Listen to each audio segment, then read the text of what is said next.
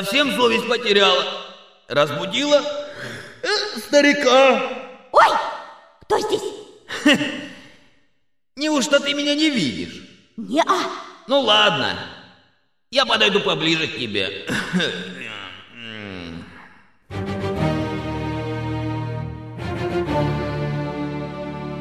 Ага, не трогай меня, я не муха.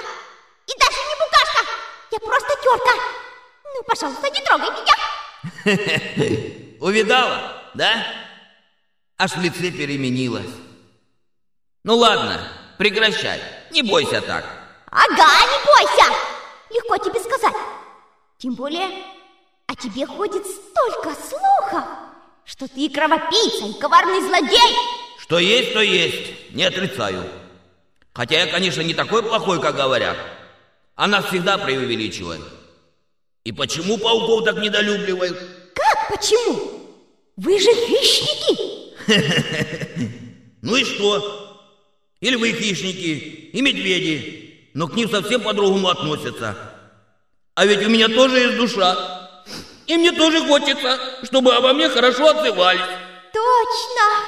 Бедный паук. Я даже и не знаю, почему о вас ходит такая плохая слава. А ты давно здесь живешь? Давно. Пошли ко мне, я тебе расскажу. Ты только помоги мне выпутаться из паутины. Хорошо. И как это тебя угораздило попасть в нее? Ну, я нечаянно. Просто мы с карандашом играли в задки. И когда я убегала от него, то так спешила, что не заметила отвертку от конфеты. Я спотыкнулась об нее и упала сюда за батарею. Да. Ну ладно. Пошли ко мне в хижину.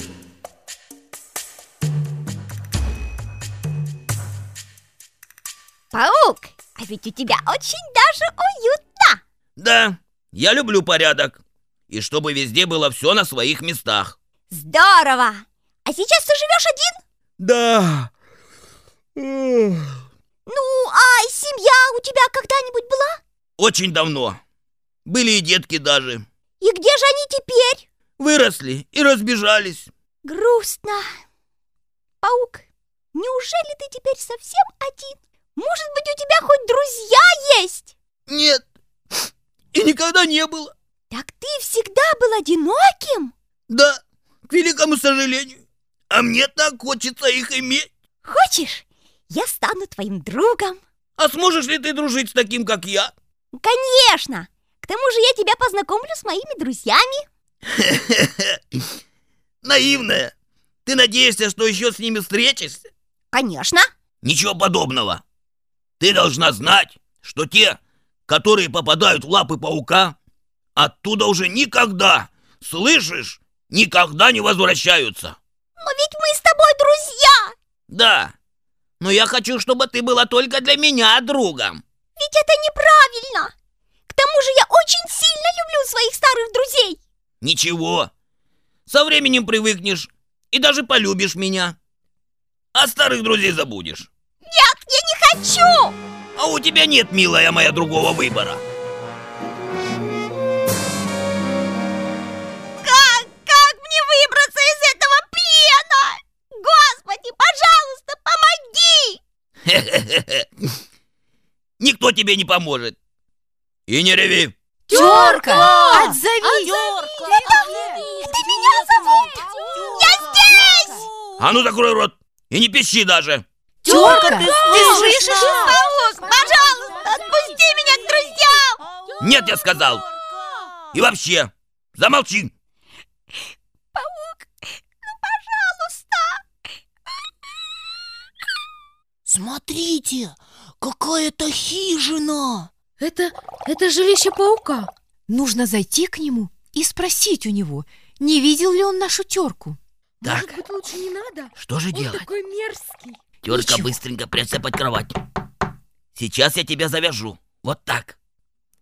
Минуточку. Паук, ну пожалуйста. Нет, я сказал.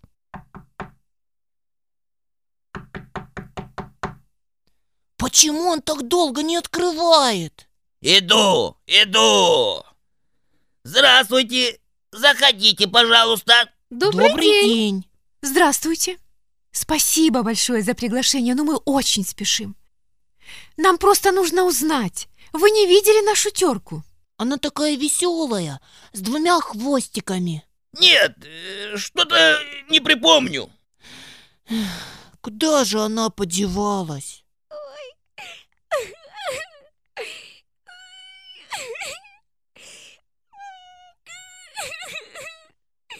Вы слышали? Да. Такое впечатление, что кто-то плачет. И не кто-то, а наша терка. Плохо, что с нами нет рыжего. Он бы уже давно нашел ее. А кто это такой? Это наш друг. Он из лучшей породы собак. Чистокровный доберман.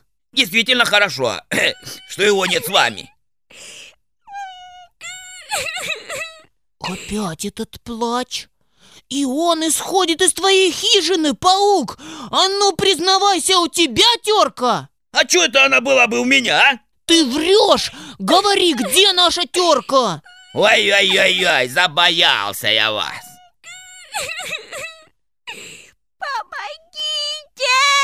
Она у тебя! А ну, отойди от дверей и не угрожай нам! Мы тебя не боимся, ты слышишь? Не, боимся! Хорошо, хорошо. Заходите. Терка, слышишь нас? Где ты? Я тут, под кроватью. У меня завязанные руки и ноги, поэтому я не смогу выйти к вам. Ой-ой-ой. Бедная, потерпи немножко. Сейчас мы тебя вытащим и поможем. Ой, спасибо вам большое. Друзья, как мне было плохо. Терка, успокойся и не расстраивайся ты так. Главное, что с тобой ничего не случилось. Что бы я делала, если бы вас не было? Вы настоящие друзья. А что бы мы без тебя делали? Друзья, это прекрасно, что между нами такие доверительные, добрые взаимоотношения. Мы ведь стали настоящими друзьями. Знаете, мудрый Соломон говорил, бывает, друг любит больше, чем брат. И еще, друг любит во всякое время. Это точно! Сейчас мне на память пришла одна удивительная история, в которой также рассказывается о верной и искренней дружбе. Дружбе между двумя юношами. Библия, расскажи нам об этом. Пожалуйста, Библия. Мы будем тебя внимательно слушать. Хорошо. Тогда удобно устраивайтесь, и я начинаю свой рассказ.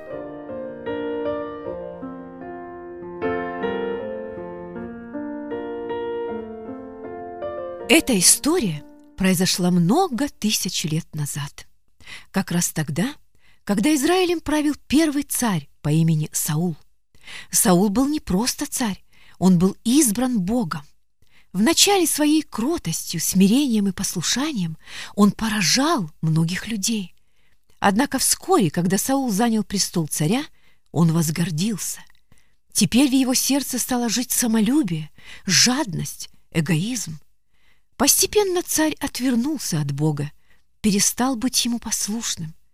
Господь видел все это и был очень расстроен. Он ждал, что Саул остановится на своих грешных путях, но царь продолжал грешить. Тогда Бог послал ему пророка Самуила, который передал Саулу слова Бога. За то, что ты отвернулся от Бога и не был послушен Ему, Бог заберет у тебя власть над царством Израилевым и отдаст его другому. После этих слов Саул очень опечалился, и было отчего. Ведь он терял свою власть, престол. Он становился таким, как все. Эта мысль не давала ему покоя. Она приводила его в состояние раздражения, возмущения и ярости. Многие из окружающих его людей видели, что с царем происходит что-то неладное. Его гнев часто выливался на прислугу, которая терпела от царя не только словесное оскорбление, но также и физические удары. Некоторые из них стали просто бояться попадаться ему на глаза. И тогда служащие царя решили. Знаете что?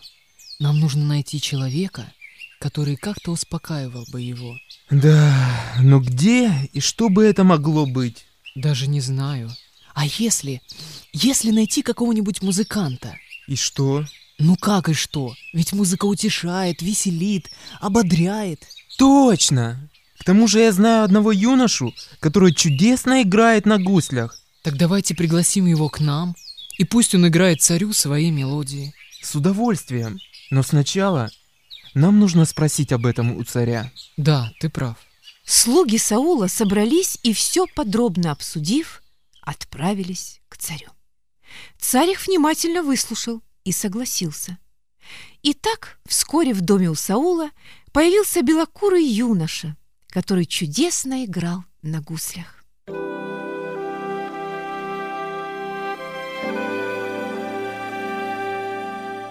Давид был скромный и послушный юноша. Никто в царском доме, ни Саул, ни его слуги и не подозревали, что именно он в будущем станет правителем Израиля. И именно его на это место помазал пророк Самуил. Однако Давид не гордился и не говорил об этом никому. К тому же во дворце у него завязалась крепкая дружба с Иоаннафаном, сыном Саула.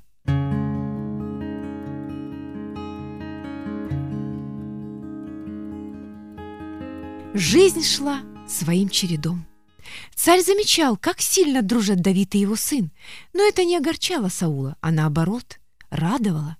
Ведь Давид был хорошим юношей, к тому же его игра на гуслях действительно помогала ему успокоиться. Все шло хорошо. Но однажды на евреев напали филистимляне. Это был сильный и смелый народ. Они хотели, чтобы евреи стали повиноваться им. Конечно же, израильский народ восстал против этого. Царь Саул приказал всем своим воинам собраться и смело идти в бой. Однако случилось нечто, что помешало этому. Филистимляне перед боем выдвинули свои условия. Эй, израильтяне! Вы думаете победить нас? Не смешите! Смотрите, какой у нас есть воин! Видите, кто сразится с ним? Если кто-нибудь из ваших воинов победит его, то это сражение выиграли вы. А если нет, то мы победили вас. После этих слов вперед вышел огромный мужчина, рост которого превышал два с половиной метра. Он был одет в железные доспехи, а на голове у него был медный шлем. Все евреи, увидев этого великана, испугались. Никто из них не осмелился вступить с ним в бой. Филистимляне, видя замешательство израильтян, начали смеяться над ними. Кто хочет сразиться со мной? Что? Боитесь? Где же ваш Бог? Как раз когда филистимляне надсмехались над евреями, Давид пришел в стан к своим братьям. Услышав насмешку над его народом и Богом, и видя, что все евреи боятся сразиться с ним, он сказал, Как может он насмехаться над Богом и моим народом? Я пойду и сражусь с ним. Братья Давида начали отговаривать его, ведь он был совсем юношей, а Голиаф, так звали филистимлянского великана, был хорошим и опытным воином. Однако Давид продолжал настаивать на том, чтобы ему разрешили сразиться с Голиафом. Со мной Бог, который поможет мне. И тогда и Саул, и братья благословили пастушка Давида на этот поединок.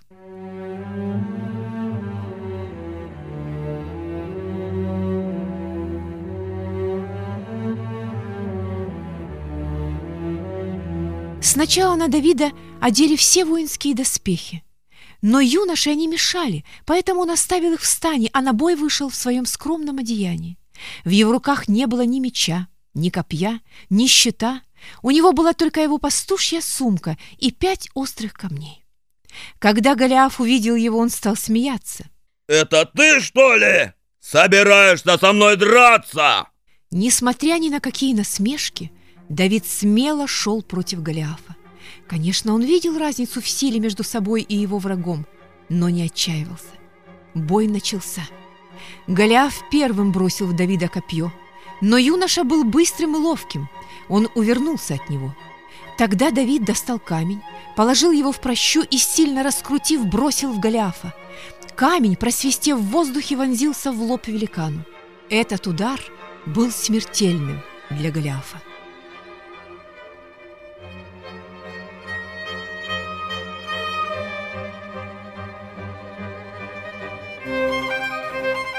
Вернувшись в лагерь, все праздновали победу. Один только Саул не радовался со всеми. Он слышал, как народ восхваляет Давида и кричит ему Саул победил Саул победил тысячи, а Давид, а Давид десятки тысяч! Ревность Саула возрастала с каждым днем все больше и больше. Он начал догадываться, что именно ему, Давиду, предписано быть израильским царем. И тогда Саул задумывает нечто ужасное. Он собирается убить его. Конечно, все тайное становится явным.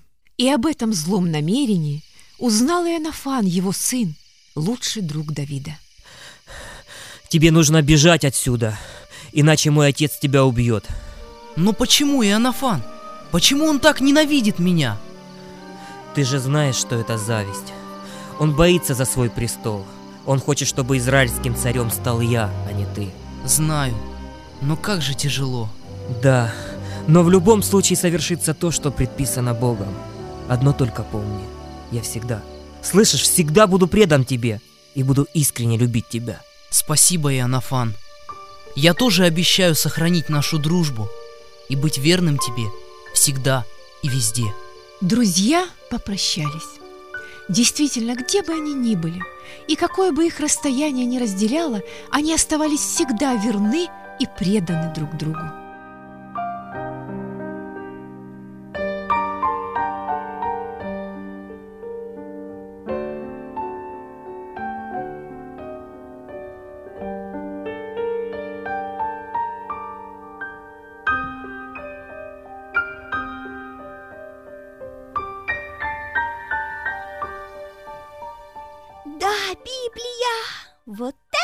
Дружба! Надо же, как они искренне любили друг друга. И Иоаннафан даже не завидовал Давиду, что он должен стать царем. Наоборот, спас ему жизнь. Бесспорно, друзья, это чудесный пример верной и настоящей дружбы. Библия, а что же дальше произошло с ними? Давид все-таки стал израильским царем? Да, через много лет, пройдя тяжелые испытания, он воцарился. Но, к сожалению, к этому времени Иоаннафана в живых уже не было. Он погиб в одном из сражений. Наверное, для Давида это было большим горем. Да, Давид тогда сильно и горько плакал. Ой, Библия, как бы я хотел иметь такого друга. Карандаш, но ты уже имеешь друзей. Просто тебе нужно сейчас замечать их, научиться любить их и принимать такими, какие они есть. Это трудно. Конечно, трудно, ведь для этого нужно бороться со своим эгоизмом, ленью, жадностью. Кстати, а вы знаете, что каждого, кто поверит и примет в свое сердце Иисуса Христа, Господь называет своими друзьями? Что? Да, это правда. Господь хочет стать для каждого нежным другом. При этом мы должны знать, что Его любовь никогда не изменяется, и Он остается верным своему слову. Здорово! Я очень хочу быть его другом. И станешь, если искренне захочешь этого и попросишь у него прощения за все плохие поступки.